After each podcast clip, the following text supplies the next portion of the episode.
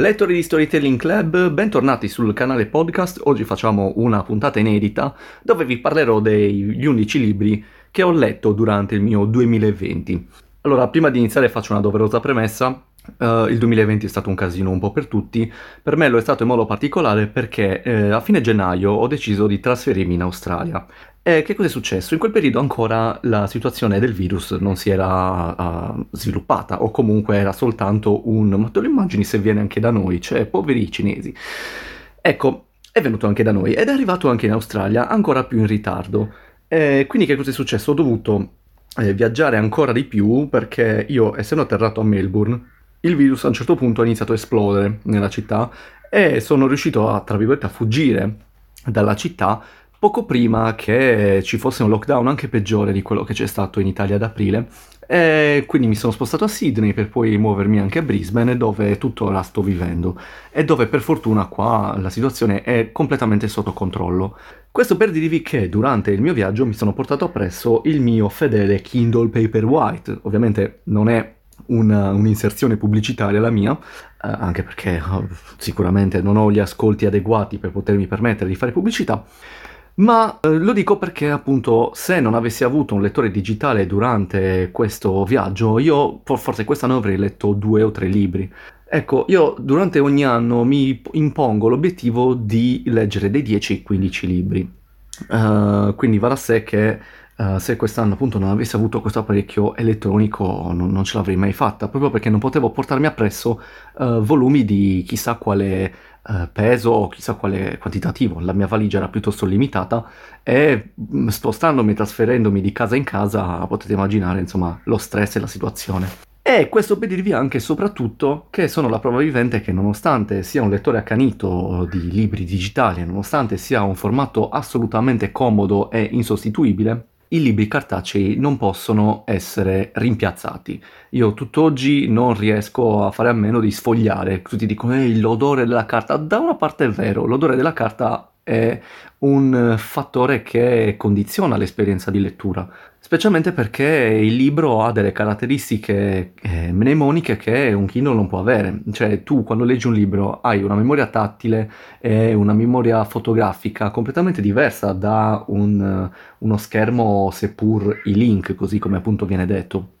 Quindi uh, anche soltanto guardando la copertina o il dorso di un libro sulla, uh, sulla, tua libreria ti porterà alla memoria di ciò che hai letto in quel periodo e di quello che stavi vivendo in quel periodo di vita in cui stavi appunto leggendo il dato libro. E niente, tutto questo mh, mm, preambolo per dirvi che ho letto dal Kindle e vorrei avere una libreria più grande anche qua. È possibile anche che in sottofondo sentiate un po' di concerti di uh, volatili uh, al di fuori del mio giardino, perché dovete sapere che, come probabilmente avrete visto anche nel video di The Last of Us, uh, il mio giardino è pieno di volatili di ogni specie che fa a qualsiasi ora del giorno concerti di ogni verso. Ma Basta tergiversare e passiamo alla nostra classifica. All'undicesimo posto troviamo Il Cartomante. Il Cartomante è un thriller di Irma Cantoni di 253 pagine che parla della storia di uh, Vittoria, una commissaria di polizia che dopo una sparatoria in cui è rimasta ferita viene trasferita da Roma a Brescia. Qui si troverà subito a dover indagare sulla morte di un cartomante, una persona misteriosa e con cui nessuno sembra voglia avere a che fare. Allora, io ho deciso di uh, prendere e leggere questo libro perché l'ho trovato gratuito eh, durante il periodo di quarantena, o no, di lockdown, scusate, non ero in quarantena. Quindi mi sono detto, a me piacciono i thriller, quindi uh, cosa ho fatto? Ho, ovviamente a, a costo zero l'ho preso e l'ho letto. Ecco, a me è piaciuto talmente poco da meritarsi non solo l'ultimo posto in classifica, ma anche da non ricordarmi nemmeno come finisce. Questo è un problema per me. Eh, ho sicuramente grossi problemi di memoria, ma arrivare a nemmeno ricordarmi il finale di un libro la dice lunga. Quindi il cartomante non mi è piaciuto perché? Perché allora il genere thriller comporta che la protagonista o il protagonista è un detective o comunque una persona che indaga su un mistero o un omicidio piuttosto violento ma è caratterizzato dal fatto che il protagonista attraversa una, un trauma o un periodo uh, difficile della propria vita e che soltanto grazie alla risoluzione dei suoi problemi uh, insomma, emotivi riuscirà a sbloccarsi eh, e a risolvere il, l'omicidio e il caso appunto uh, che gli è stato assegnato. Eh, in questo libro io ho trovato le vicende del nostro commissario Vittoria piuttosto insomma banali con diversi cliché eh, che non mi hanno preso. Sono arrivato anche a meno della metà del libro in cui mi sono, mi sono forzato nel finirlo, eh, anche perché sono una di quelle persone che, eh, a cui non piace lasciare libri conclusi e mollarli a metà, piuttosto li riprendo tra un po', eh, piuttosto, insomma, però tutti i libri devo finirli quindi il cartomante è stato uno di quelli e finisce all'ultimo posto della nostra classifica. Allora, come potrete vedere e sentire sicuramente da tutti i libri che vedrete d'ora in poi, io sono un amante del genere thriller psicologico, fantasy oppure eh, saggistica psicologica, quindi uh, ve lo dico già, nel caso voi vi aspettiate chissà quale altro genere letterario, purtroppo quest'anno non ne ho avuto modo o tempo. Uh, comunque, numero 10, troviamo La principessa di Is. È un libro di Sara Simoni di 258 pagine del genere fantasy young adult. Allora, perché ho acquistato questo libro? Perché uh, durante una sera, una serata, ho praticamente assistito a una discussione che ha lanciato la, l'autrice Sara Simoni su Instagram. Questa discussione praticamente eh, voltava sul fatto che i libri fantasy italiani vengono snobbati dagli, dagli, dai lettori in favore di, insomma, di, di, opere di qualità anche inferiore, ma basti che siano di autori esteri. Eh, quindi questo pregiudizio nei confronti degli autori italiani è stato un, un elemento di dibattito e di lotta da parte della, della, scrittrice e che io ho sostenuto con l'acquisto di questo libro, proprio perché appoggiavo il, questo movimento, ho deciso di acquistare non solo il primo ma anche il secondo libro di questa duologia, proprio perché appunto si trattava di un fantasy, io avevo anche voglia in quel periodo di leggermi un fantasy leggero, senza troppe pretese, il problema però è che mi sono reso conto abbastanza presto che questo libro non è sicuramente rivolto al mio target. Uh, non, solo, non, parlo del fatto che insomma, un ragazzo di 25 anni non debba più leggere io, uh, generi young adult. La gente ancora si legge Harry Potter, non vedo perché io non debba aver dovuto leggervi La principessa di Is. Uh, quindi non è quello il problema, il problema è che questo libro rispecchia tutti i cliché del genere e non l'avrei utilizzato come um, insomma portabandiera di questa lotta. Non è quello che ha fatto l'autrice assolutamente era, insomma, il, suo discorso, il suo discorso era completamente scollegato dalla sua produzione. È stato un errore mio personale è stato un pregiudizio dal verso opposto quindi, uh, insomma, perché non mi è piaciuto? Perché, come ho detto prima, ci sono tutti gli stereotipi eh, di questo genere, c'è l'Ista Love della protagonista, eh, con, insomma, un altro personaggio che non vi sto qui a dire. Uh, il finale è praticamente lo capisci dalle prime pagine, perché ovviamente è quello. Anche il fatto ogni volta del protagonista fantasy che è il prescelto, io non mi ci medesimo mai, anche in Harry Potter io non mi ci medesimo. Cioè io mi medesimo nel ragazzo uh, o nella persona, il reietto che parte da zero, tutti lo odiano, tutti lo schifano e poi alla fine, uh, pur di uh, mandare a quel paese tutte le persone, quella persona diventa un fenomeno. Ecco, quello per me è, il mio idolo. Piuttosto io mi medesimo sui personaggi secondari in storie di questo tipo, perché loro si ritrovano a dover aiutare questo prescelto che nasce privilegiato e loro, insomma, eh, lo aiutano a diventare ancora più pri- privilegiato. Quindi tanto di rispetto a queste persone, poveri personaggi uh, che f- si comportano da portabandiera per il nostro protagonista prescelto.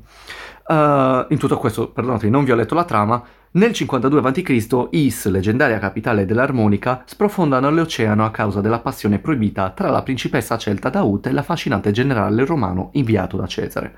Dopo 2000 anni, Is, grazie a un potente incantesimo, risorge e prospera sotto la guida della dinastia Roaidri. Ma quando il re Arthur comincia a perseguitare i Draoid come lei, la diciassettenne Morrigan capisce che la famiglia reale ha qualcosa da nascondere. Insieme all'ambiguo principe Cormac scopre un segreto capace di destabilizzare le sorti dell'intero regno. L'unica via di salvezza è risvegliare il temibile re stregone. La vera minaccia arriva però dal lontano passato, sotto forma di una principessa imprigionata nel corpo immortale di una sirena e del suo amante defunto. Ecco, il racconto per me è come questa trama, cioè pieno di vicende, pieno di situazioni eh, descritte in modo, tra virgolette, povero, nel senso che anche i personaggi sono tanti, ma li distingui soltanto dalla differenza di nomi, perché non hanno nessuno spessore. La protagonista eh, è come Nial della saga della Troisi, però con ancora meno spessore, e questo è tutto dire. Cioè, io non, non mi sono um, immedesimato, comunque non mi sono affezionato a nessun personaggio perché sono di un piattume incredibile. Eh, adesso io non voglio demoralizzare o distruggere completamente quest'opera perché non se lo merita. Sara Simoni per me è una brava scrittrice, eh, è soprattutto un, una persona che lancia messaggi positivi, specialmente nei social. Questo è il suo romanzo d'esordio, che tra l'altro è una riproposizione di, di una saga che aveva scritto su Wattpad, sulla piattaforma per scrittori. Eh, semplicemente mm, racchiude tutte queste caratteristiche che a me non piacciono e quindi credo che sia stato più un errore mio piuttosto che suo. Non è un romanzo che non consiglio sicuramente, lo consiglio ma a una certa categoria di persone e non è però un romanzo che utilizzerei come eh, baluardo per la lotta al pregiudizio del fantasy italiano, ma utilizzerei come baluardo un altro volume che vedremo molto più in alto in classifica. Al numero 9 troviamo I segreti del linguaggio del corpo di Marco Pacori, un libro di 285 pagine come potete capire dal titolo è un saggio, se possiamo dire, di psicologia, più o meno. Allora io sono eh, da sempre appassionato non solo della psicologia in generale, ma anche Uh, della psicologia che sta all'interno delle interazioni umane, quindi se così vogliamo dire, uh, magari anche della sociologia, ok? Quindi uh, mi appassiona tutto ciò che sta dietro alla comunicazione e quello che può condizionare la comunicazione stessa, quindi il linguaggio del corpo mi affascina proprio perché i nostri gesti condizionano il nostro stato d'animo tanto quanto il nostro stato d'animo condiziona i nostri gesti. E quindi attraverso questo libro io ho voluto vedere cosa ci fosse dietro e capire un po' eh, i meccanismi. Eh, mi ha soddisfatto a metà, nel senso che ti propone un elenco di situazioni, te le descrive, eh, sicuramente fa diversi, diverse premesse, quindi non ti, fa, non ti, fa, promesse di nessun tipo e questo l'ho apprezzato. Tuttavia è un romanzo che non consiglierei a tutti perché lo trovo abbastanza pericoloso. Perché pericoloso? Perché una persona potrebbe vederla e leggerla come il libro delle risposte, come il libro dei sogni, non quello di Freud, ma di altre persone che giocano con l'esoterismo e ti danno le rispostine. Eh, quindi lo trovo pericoloso proprio per quello, anche perché può essere facilmente utilizzato da imprenditori che utilizzano la psicologia spicciola per uh, insomma intortare le persone e, e, convincendosi che queste tecniche funzionino. Uh, vi dico subito che eh, questo libro vi può essere utile secondo me se siete addetti al settore o se siete persone che appassionate come me eh, che comunque hanno un cervello o una testa sulle spalle tale da capire che questo tipo di volumi devono essere letti da, a una certa distanza, quindi non bisogna farsi aspettative troppo alte, bisogna prenderli per quello che sono. Eh, quindi da quel punto di vista io l'ho apprezzato. Al numero 8 invece troviamo un altro libro di saggistica psicologica, Alla ricerca delle coccole perdute di Giulio Cesare Giacobbe, un libro di 187 pagine. Um, questo libro praticamente parla della teoria secondo la quale, eh, per Giulio Cesare Giacobbe, appunto lo scrittore, eh, l'uomo inteso come essere umano, eh, vive e passa attraverso tre passaggi che sono la fase del bambino, la fase adulta e la fase del genitore. Queste tre fasi non sono caratterizzate da una determinata fascia d'età, ma sono determinate da un'evoluzione emotiva.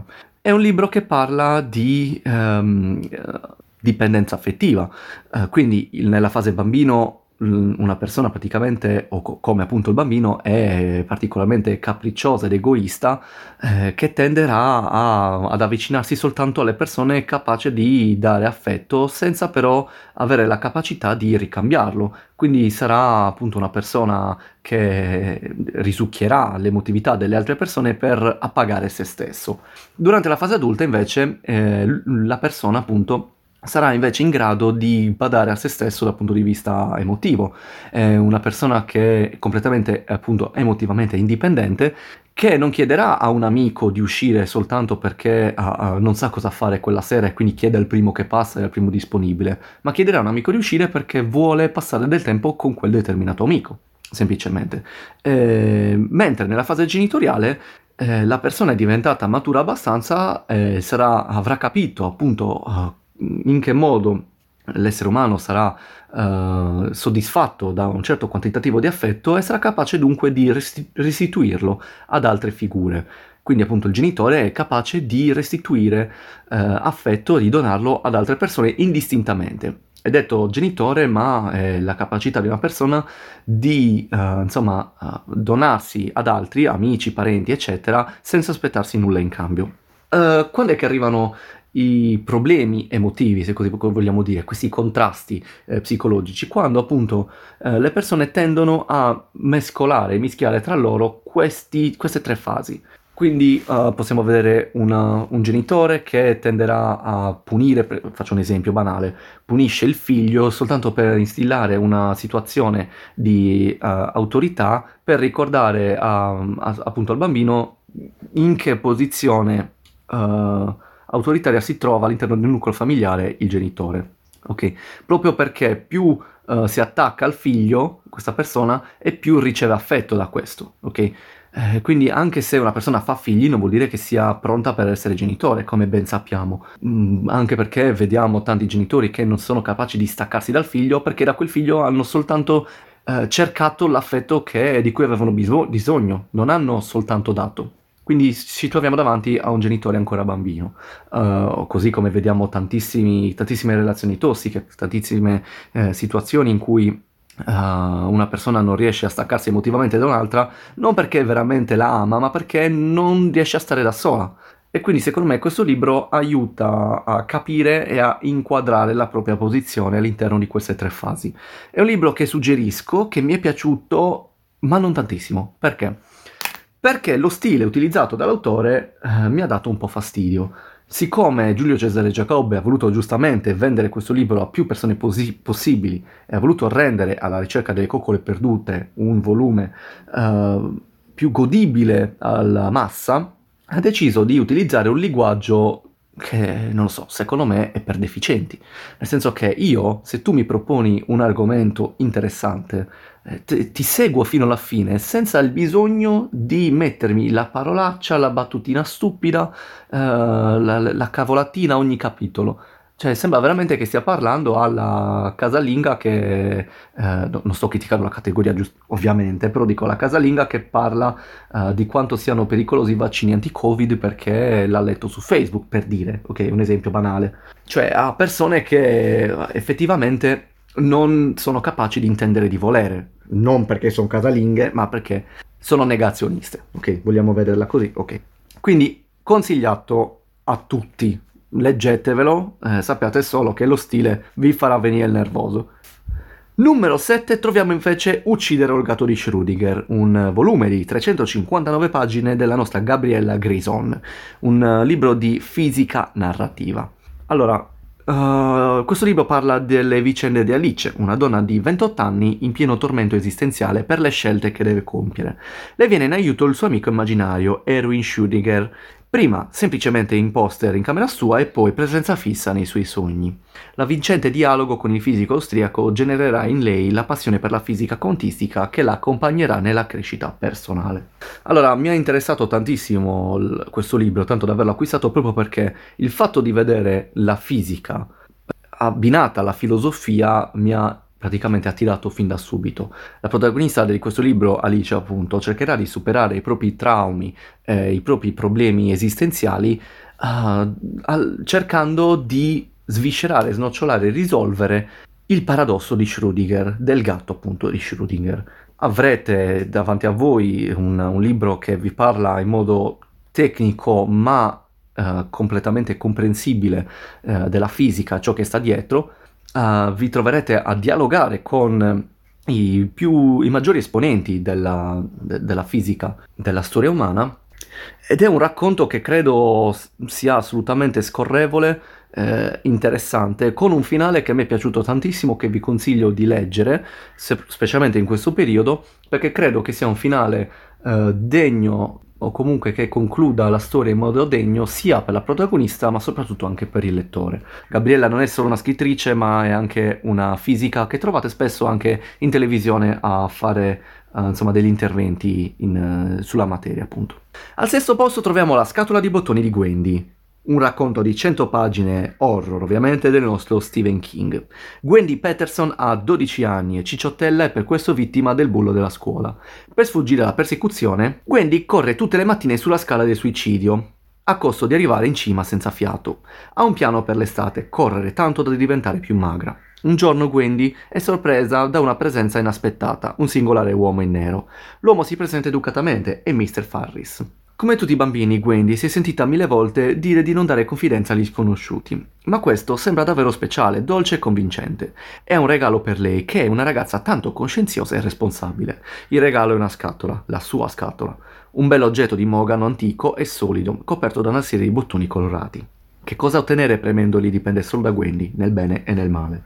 Il romanzo l'ho letto in lingua originale, eh, ho deciso di prendere un racconto piuttosto breve di Stephen King proprio per non appesantire la mia, la mia lettura appunto uh, in un'altra lingua. E lo stile di Stephen King è molto particolare, usa un inglese abbastanza ricercato, uh, non facente parte del parlato quotidiano, quindi non è stato scorrevolissimo, però eh, mi è piaciuto tanto, ma perché? Non tanto perché il racconto, sì, è bello, però mi piace oh, in generale lo stile di Stephen King, cioè la sua abilità nel raccontarti storie e nel crearti praticamente inquietudine nei dettagli. Si vede ovviamente che anche lui è stato uh, condizionato da Lovecraft e a me questo stile di scrittura o stile narrativo fa impazzire perché non si cerca di sorprendere il lettore con cose incredibili, colpi di scena assurdi, ma invece torna indietro e lavora sui dettagli e l'insieme di dettagli creano l'atmosfera. Consiglio anche perché è una lettura piuttosto breve e se volete leggetevelo anche voi in inglese perché merita. Al numero 5 invece ho messo La Torre della Rondide, il quinto o sesto libro, mi ricordo, della saga di Andrei Sapkowski, genere fantasy di 432 pagine. La Torre della Rondine eh, fa parte della saga dello strigo Geralt di Rivia, uh, la saga del Witcher, ok? Quindi uh, il, il Witcher che voi potete trovare sia nei videogiochi, Mm, grazie alla casa produttrice CD Projekt, oppure ormai anche come serie TV piuttosto di successo su Netflix.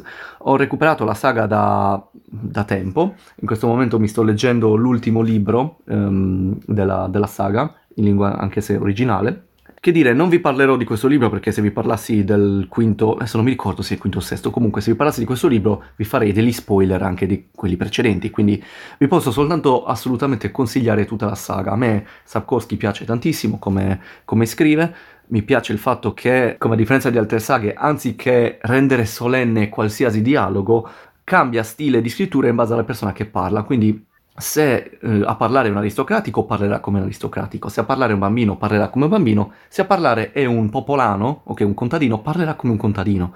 E questa cosa mi, mi fa impazzire anche perché in generale l'ambientazione viene descritta in modo piuttosto vivo, quindi ogni volta che tu leggi un libro di Sapkowski tu sei dentro il suo racconto.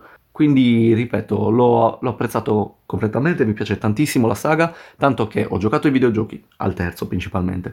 Mi sto recuperando tutta la saga e mi piace uh, con uh, diversi con diversa riserva anche la serie tv, di cui parlerò invece però in una puntata a parte. Quindi lo suggerisco, l'ho, preferis- l'ho preferito di gran lunga la saga di uh, Il Trono di Spade per altri motivi, è un fantasy che si rifà al folklore polacco.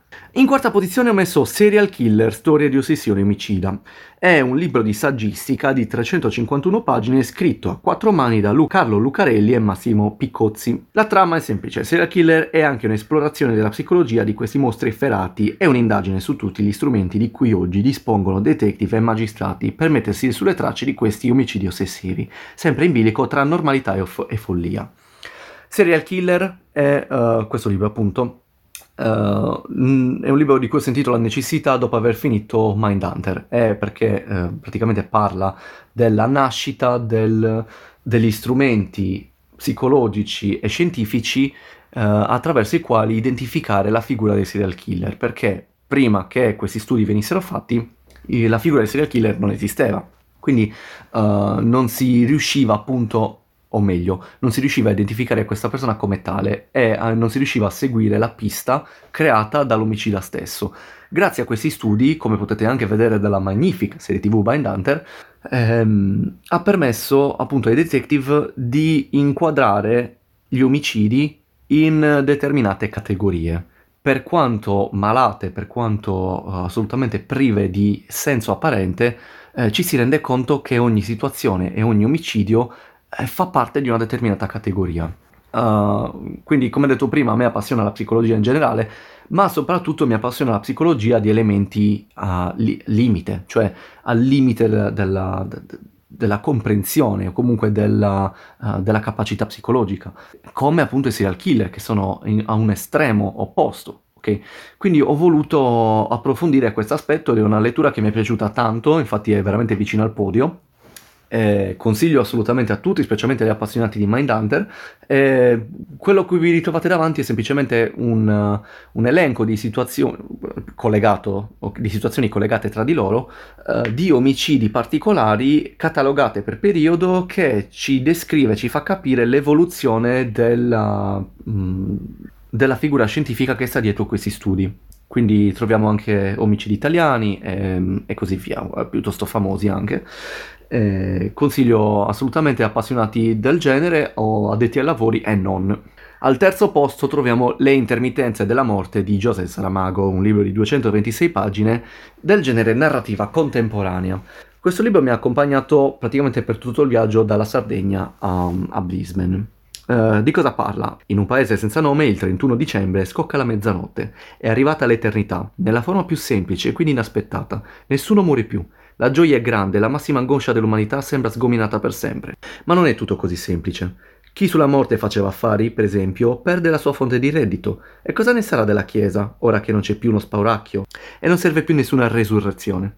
I problemi, come si vede, sono molti e complessi. Uh, Saramago praticamente è un, uno scrittore del what if, cioè come sarebbe il mondo se. Praticamente um, rompe le certezze che abbiamo e descrive un mondo senza quella certezza.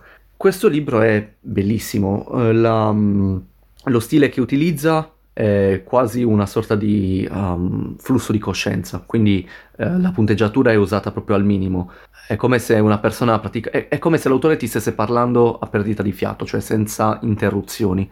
Quindi potrebbe essere un po' pesante da seguire a un certo punto o comunque da, uh, da, da capire, le, perché ti, par- ti porta da una situazione all'altra e tu devi veramente stare attento per non perderti nessun dettaglio. Eh, e poi ti mette davanti una critica sociale, ovviamente, e anche una situazione in cui tu stesso ti chiedi come sarebbe il mondo se. E lui te lo, te lo descrive in modo piuttosto dettagliato e ti rendi conto che le cose uh, si adatteranno in maniera piuttosto naturale, perché l'uomo è, una, è un animale con un'ottima capacità di adattamento, ma che nonostante tutto troverà sempre modo di fare business dietro qualsiasi cosa. Eh, questa è soltanto la prima parte del libro, perché poi dalla seconda parte uh, entreremo a fare co- la conoscenza della figura della morte. Eh, diventa quasi un altro libro, cioè la morte a un certo punto si ritrova davanti a una persona che rompe i suoi schemi e quindi deve risolvere questa situazione. Non vi faccio spoiler, eh, se di spoiler si può parlare in libri di questo tipo, però il finale è bello, è molto romantico dal mio punto di vista, tanto da averlo messo in terza posizione. Eh, lo consiglio assolutamente a tutti, è veramente molto bello, una lettura quasi obbligata.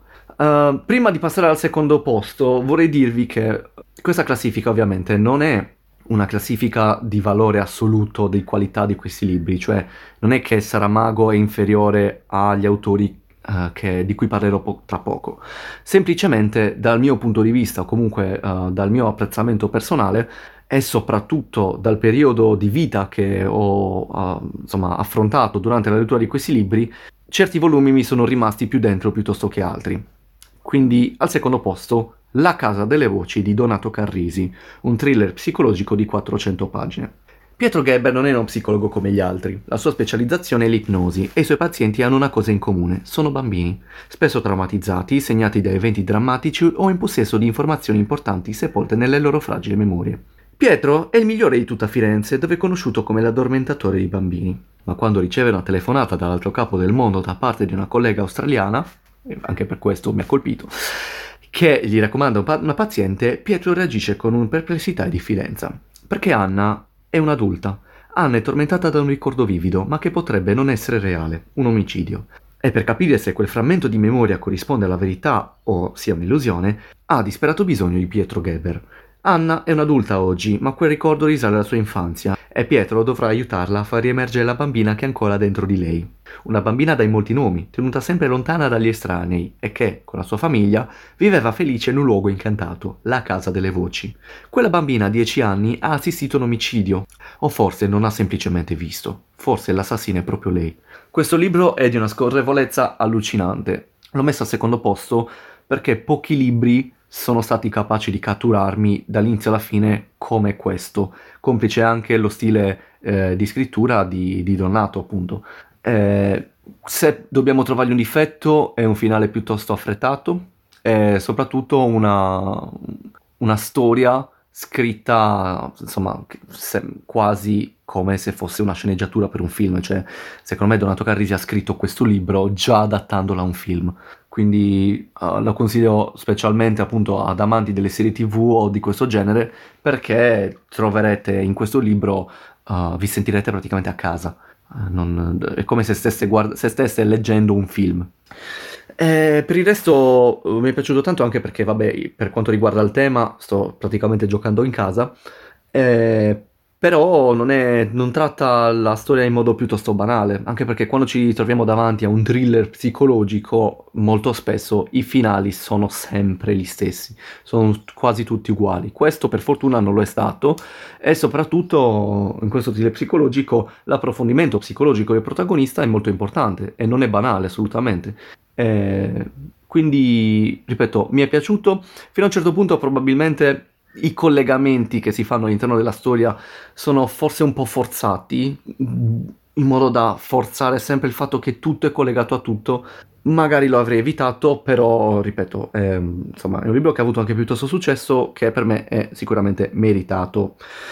Prima di passare al primo posto faccio qualche menzione d'onore. Uh, non ero sicuro se potessi o comunque se uh, fosse adeguato mettere anche dei manga all'interno di questa classifica, però voglio mettere anche uh, Monster, una serie manga, un thriller psicologico di Naroki Urasawa. Non l'ho ancora finito, sono al primo volume, però ha, la trama mi ha da subito catturato e ho iniziato a leggerlo e il personaggio è fenomenale per me, cioè mi, mi, mi piace tutto di quello che sto leggendo, è anche un capolavoro questo, questa saga la, la, la, concluderò sicuramente e probabilmente ne farò un video a parte o, una, o un podcast o un articolo, vedremo. E in ogni caso stiamo parlando praticamente di un, un chirurgo che si ritrova praticamente all'interno di questa azienda ospedaliera privata ed è piuttosto talentuoso, quindi eh, questo chirurgo è praticamente capace quasi di salvare la vita delle persone, quasi un dio, se così vogliamo dire, talmente talentuoso che riesce a soverchiare il destino vitale di determinati pazienti, anche nei casi che siano disparati lui li salva. Eh, il problema è che questo personaggio è piuttosto buono, quindi si trova a scontrarsi con figure come il suo capo, che non è soltanto il suo capo, ma è anche il suo suocero. È fidanzato con questa ragazza dalle fattezze piuttosto superficiali e um, il suo capo è una persona egoista e chiaramente eh, attenta soltanto al denaro. Eh, quindi spingerà il protagonista a fare determinate scelte. Uh, salva- ehm, praticamente operare un paziente piuttosto che un altro in base alla loro connotazione politica.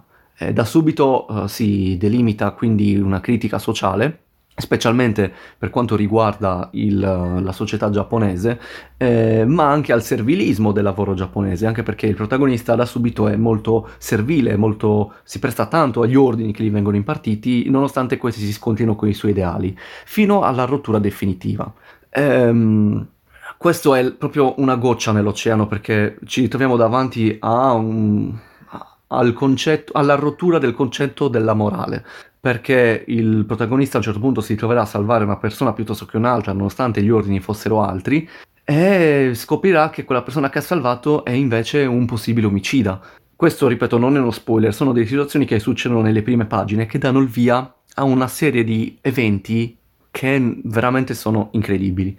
Quindi eh, è forse uno degli entry level che suggerisco insieme anche a Death Note, che guarda caso anche esso è un thriller psicologico, specialmente per le persone che snobbano la categoria dei manga. Quindi eh, ripeto, ve lo consiglio, eh, recuperatevi questa serie che tra l'altro c'è anche in versione anime, quindi se uh, non riuscite a recuperare la Perfect Edition attualmente in giro che potete trovare anche su Amazon, potete anche recuperarvi la serie anime. Al primo posto invece, rullo di tamburi, abbiamo Eternal War, l'esercito dei santi di Livio Gambarini, un fantasy storico di 257 pagine. Firenze, XIII secolo. La guerra tra Guelfi e Ghibellini distrugge intere famiglie. Tutta la Toscana è sconvolta, ma le due fazioni non sanno che la loro guerra è solo il pallido riflesso di uno scontro che dura da secoli tra i misteriosi abitanti delle lande dello spirito. Con ogni mezzo a sua disposizione, Cabal, spirito guida della famiglia Cavalcanti, trama per non soccombere e conquistare il potere. Ha un asso nella manica, il suo nuovo capofamiglia umano, il guerriero e poeta Guido Cavalcanti. Per salvare la sua città e coronare il suo sogno d'amore, Guido dovrà inseguire il miraggio di una pace impossibile e in questo lo aiuterà un giovane timidissimo poeta di nome Dante Alighieri. Guerra, tradimenti, intrighi e magia in perfetto equilibrio tra la ricostruzione storica e il fascino di ciò che si cela dietro le quinte dell'umanità, con la cornice fiorentina della Divina Commedia. L'ho messo al primo posto perché appunto io credo che sia questo il volume che, come dicevo all'inizio, rappresenti quanto sia immaturo e stupido ormai nell'epoca moderna d- d- pregiudicare il fantasy italiano. Per me questo, Eternal War, la saga, io ho letto solo il primo libro, ma leggerò assolutamente anche tutti gli altri, rappresenta la perfetta evoluzione, la perfetta maturazione del fantasy italiano. E perché eh, Livio oh, qua praticamente in modo piuttosto furbo gioca con eh, insomma le sue carte scoperte e tocca le corde giuste dei suoi lettori, soprattutto dei suoi connazionali, perché sfrutta e utilizza in modo la, la parte storica della, della, fase più aurea, se così vogliamo dire, della storia italiana e ne descrive nel dettaglio anche sue, i suoi costumi, quindi noi veniamo catapultati nella Firenze del XIII secolo. E però lo descrive in modo piuttosto leggero, cioè noi non sentiamo mai il peso di quello che sta succedendo e non troviamo mai uh, in modo uh, insomma noioso quello a cui assistiamo, anzi lo stile è assolutamente scorrevole e anche stavolta ci troviamo davanti a una storia che si lascia leggere dall'inizio alla fine e che voi, e voi vorrete sapere la fine dalle prime pagine, cioè voi non volete abbandonare questo, questo, volume e vorrete sapere come va a finire. Senza farvi spoiler, un altro punto estremamente a favore di questo libro è che il finale è conclusivo, cioè voi il primo volume, le vicende del primo volume iniziano e finiscono e voi siete tra virgolette a posto così, non sentite quell'amore in bocca di eh ho capito ma quindi, cioè devo veramente continuare in un altro libro per sapere quello che è successo in questo. Eh, cioè non vi viene venduto separa- un grande volume separato in piccoli volumi come altre case di produzione fanno. Questo libro è tra virgolette autoconclusivo, ma la sua storia generale ha bisogno di essere proseguita con altri volumi, quindi questo per me è un esperiente perfetto. Livio Cavallini ha uno stile di scrittura ottimo. Io ne ho scritto anche un articolo, re- se- non mi piace chiamarle recensioni, ma semplicemente un articolo su uh, Storytelling Club, lo potete trovare nel sito blog eh, ve lo consiglio assolutamente a tutti, quindi eh, il libro che per quest'anno per me è assolutamente top, eh, si merita la prima posizione e che eh, utilizzo e utilizzerò eh, per chiunque si voglia avvicinare al genere e per chiunque sia dubbioso e si stia chiedendo dove iniziare se vuole leggere fantasy italiano, perché è un libro assolutamente adatto a tutti, adulti e non. Quindi io vi ringrazio per aver seguito anche questo podcast, ci sentiremo uh, prossimamente, ho intenzione di fare anche una top su Uh, le serie tv che mi sono più piaciute in questo 2020 e anche sui videogiochi che ho concluso in questo 2020. Eh, ne parlerò come mio solito, specialmente dal punto di vista apertamente eh, narrativo, ma non solo, quindi non sarà soltanto un, un podcast dedicato agli addetti o agli appassionati del genere, ma a tutti come sempre ovviamente. Eh, quindi rinnovo i miei ringraziamenti. Eh, spero che vi sia stato utile questa, uh, questo podcast. Mi auguro di aver trattato qualche libro di cui magari eravate dubbiosi se acquistarlo o no, o ancora meglio, mi auguro di avervi dato una curiosità in più e di avervi fatto scoprire qualche volume che non conoscevate prima e che quindi magari adesso uh, vi ritrovate a leggere. Fatemi sapere o nella pagina Facebook eh, Storytelling Club oppure nella, nel mio profilo Instagram uh, privato David Cafforio se vi trovate d'accordo o se insomma quali sono i vostri libri preferiti di quest'anno perché mi piacerebbe appunto instaurare questo tipo di interazione con gli ascoltatori in modo tale da arricchire anche me stesso e conoscere altri volumi che non ho potuto scoprire quest'anno. Grazie ancora quindi di avermi ascoltato e ci sentiamo al prossimo podcast.